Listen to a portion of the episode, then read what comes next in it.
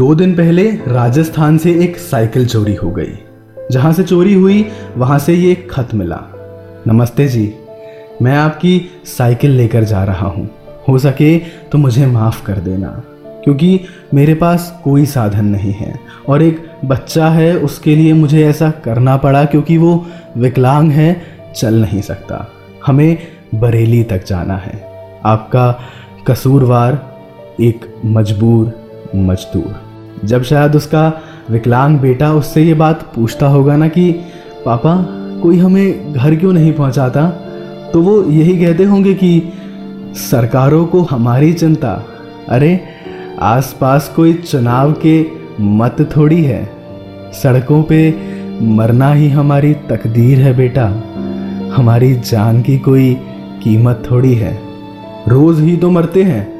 Mines पे, construction sites पे और यहाँ तक कि ठीक करते हुए स्ट्रीट लाइट्स पे कोई बॉलीवुड एक्टर्स की तरह बेश कीमत थोड़ी है। सड़कों पे मरना ही हमारी तकदीर है बेटा। हमारी जान की कोई कीमत थोड़ी है। हम वही पुराने दिहाड़ी मजदूर पर अब कुछ नए सपने हैं भारत के। बाहर ही रोक देते हैं, अंदर भी नहीं जाने देते इमारत के, जिसकी ईट से ईट मैंने जोड़ी है। सड़कों पे मरना ही हमारी तकदीर है बेटा। हमारी जान की कोई कीमत थोड़ी है। यकीन नहीं होता? देख, मालिक को फ़ोन लगा के मदद माँगता हूँ। अभी चार गालियाँ देगा। किसी में रत्ती भर भी बाकी इंसानियत थोड़ी है। सड़कों पे मरना ही हमारी तकदीर है बेटा। हमारी जान की कोई कीमत थोड़ी है। होठों पे ताले और हाथों पे छाले। कोई कुछ भी आके सुना जाता है हमें। बेटा, होठों पे ताले और हाथों पे छाले, कोई कुछ भी आके सुना जाता है हमें। बस इतनी ही हमारी हस्ती है।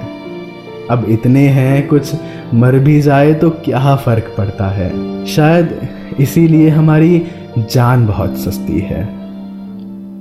अमीरों को विदेशों से लाने के मिशन का नाम तो वंदे भारत, जो कि ठीक है, लेकिन गरीबों के लिए इस समय अपने देश में अपने गाँव जाना ही महाभारत से कम नहीं बना हुआ।